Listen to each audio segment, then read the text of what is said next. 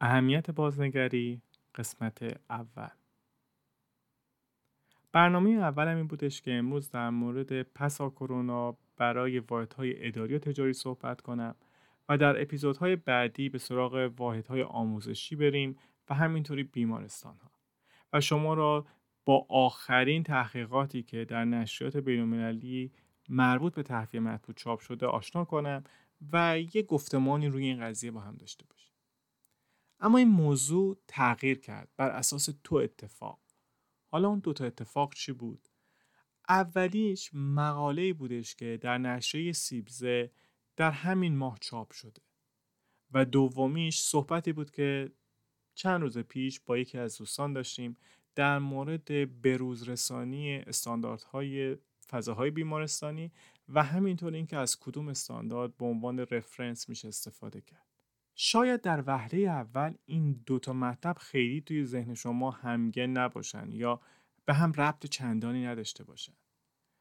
اما اگر در شرایط زمانی و مکانی که همین الان ما قرار داریم، در حین عبور از یک بحران به نام کرونا هستیم و یک بحران جهانیه، خیلی از تحقیقاتی که داره انجام میشه نقش پررنگی به سیستم‌های تحویه مطبوع میده، هم در شاخه هوایی هم در شاخه آب و فاضلاب که برمیگرده به تأسیسات مکانی. به نوعی زمانی که خیلی از استانداردها دوباره با علم و دانش امروز داره بررسی میشه و خیلی از اونها داره بازنگری کلی میشه و اعداد و ارقامشون عوض میشه. یه مثال بارزش اینه که بعد از هر زلزله یا حریق بزرگ خیلی از کدهایی که مربوط به ایمنسازی ساختمان هاست در تمام کشورهای دنیا شروع میشه بازنگری کردن. کرونا هم همین تأثیر را روی سیستم های تحویه مطبوع داره.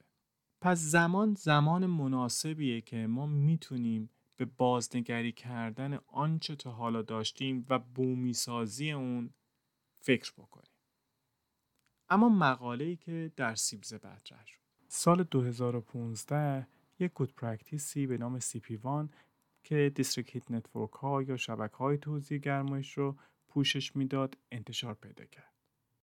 حالا تو این شبکه ما چند گروه متفاوتی زینف داریم، از مشاوری که داره اون سیستم رو به صورت کلی طراحی میکنه تا ممکنه مشاور متفاوتی که انرژی سنتر رو طراحی بکنه تا پیمانکارانی که تو هر بخش از ساختمان، حالا ساختمان پایه یا شلنکرمون یا قسمت فیت اوتمون وارد میشن، همه دغدغه‌های متفاوتی دارن. بعضیاشون دغدغه‌های انرژی دارن، بعضیاشون دغدغه‌های مالی و سیوینگ دارن، بعضیاشون نگران افت فشار و شرایط کارکرد پمپن، برخیشون نگران میزان اتلاف حرارتی شبکه. CP1 اومد که یک جمع‌بندی حاصل بکنه، فیدبک های مختلف رو بگیره، بر اساس این بازخوردها بیاد یک زبان مشترکی ایجاد بکنه بین این همه متخصص و بگه خب گود پرکتیس اینه که ما این روش رو انجام بدیم. توی تمام گود پرکتیس هایی که ارائه شد، CP1 یک طرح جامع بود. 2015 وارد شبکه مهندسان تأسیسات و مهندسان ساختمان شد و بعد آموزش روش قرار گرفت. تولید کننده های قوی و سپلای چین قوی هم داشت این CP1 رو ساپورت میکرد و جمع‌بندی گسترش پیدا کرد و بر اساس همه فیدبک ها سال 2020 CP1 جدید ریوایز شد و بازنگری شد و منتشر شد. اون نکته آموزنده‌ای که برای من داشت این بودش که بسیاری از اون ریزه‌کاری‌هایی که وقتی ما داشتیم از این کد استفاده می‌کردیم، مشکلاتی که باش برخورد می‌کردیم، توی بازنگری جدید سعی شده که رفع بشه. مسلماً هر کاری بی‌عیب نیست. حالا یک مرور خیلی کلی بکنیم رو مقاله سیبسه و ببینیم چه چیزهایی در CP1 بازنگری شد. ضرایب همزمانی. ما در اپیزودهای قبلی صحبت کردیم که اهمیت ضرایب همزمانی چیه؟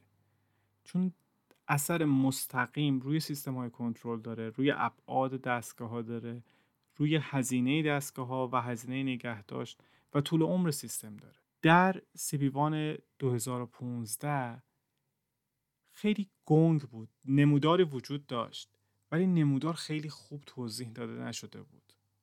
ولی در ورژن جدیدش در 2020 خیلی با جزئیات محاسبه ضرایب همزمانی که چجوری بومی سازی بشه صحبت شده. در خصوص بومی سازی اما یک گپی قبلا زده بودیم و این استاندارد برمیگرده که دو تا کشور اروپایی وقتی که میخوان از استاندارد همدیگه استفاده بکنن چه پروسه بومی سازی باید انجام بدن، چون با تغییر آداب و فرهنگ و رسوم هر کشوری و حتی هر قومی این ضرایب باید چک بشه و بازخورد گرفت. دومیش به خاطر اینکه منافع مالی نیاد و تأثیر بذاره روی ضرایب اطمینان سیستم، اومدن گفتن شرکت بیطرف سومی باید بیاد یا سیستم بیطرف سومی باید بیاد و روی ضرایب اطمینان نظر بده. دوباره یک از مباحثی بود که ما تو اپیزودهای قبلی در موردش صحبت کردیم و اهمیت ضرایب اطمینان. یکی از مباحث دیگه که صحبت کرده بودن متد تست و داده گرفتن و فیدبک گرفتن از سیستمه. چجوری بفهمن که راندمان سیستم چقدره و چقدر با اون اهداف اولیه طراحی همخوانی داره، چقدر تونستن به تارگت هایی که گذاشتن برسن. یه مثال خیلی ساده در خصوص انرژی سنترها این بودش که برای رسیدن به میزان کاهش کربن فوتپرینت نیاز بود که CHP مثلا حدود 7000 ساعت در سال کار بکنه و بویلر فقط بیاد و اوج مصرف رو پوشش بده. اما در عمل به خاطر هزینه راه اندازی و نگهداشت بالای CHP عملاً بویلر داشت به همراه ترمال استوریجا لود اصلی رو پوشش میداد. نه تنها در پیک، در طول سال هم از اون استفاده میشه. چون اگر یک CHP شما 7000 ساعت بخواد کار کنه، خیلی از قطعاتش بعد 10000 ساعت، 15000 ساعت، 20000 ساعت نیاز به اوورهال اساسی داره و هزینهش بسیار بالا بود. یه تفاوت دیگه هم اتفاق افتاد. این بود که در نقشه راه جدیدی که برای انگلستان تصمیم شد، صحبت از این بود که یواش یواش به جای CHP بیایم از هیت پمپ‌ها استفاده کنیم. و شاید تامین برق آسان‌تر از تامین گاز باشه و سکیورتر باشه واسهشون. خب این خودش داره توی همین استاندارد هم نشون میده که شما چجوری ضرایب رو تقسیم میکنید، چجوری پرفورمنس سیستم رو در نظر میگیرید. اگر شما سیستمتون طراحی شده که با 7000 ساعت کار کرده CHP به نتیجه برسه، واقعا چند ساعت تا این ازش استفاده میکنید و چجوری این راندمان بررسی میشه.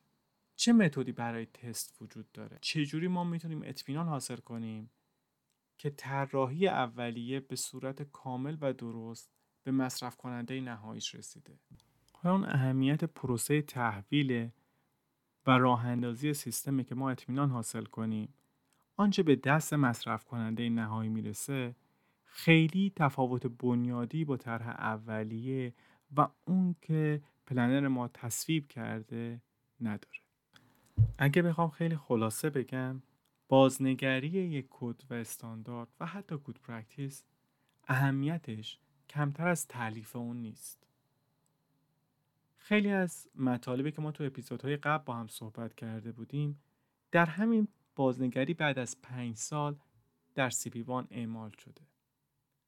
از بومی سازی که انجام دادن و ضرایب همزمانی با اون تغییر دادن، از اهمیت ضرایب اطمینان، از مهندسی تحویل و از در نظر گرفتن منافع مصرف کننده نهایی.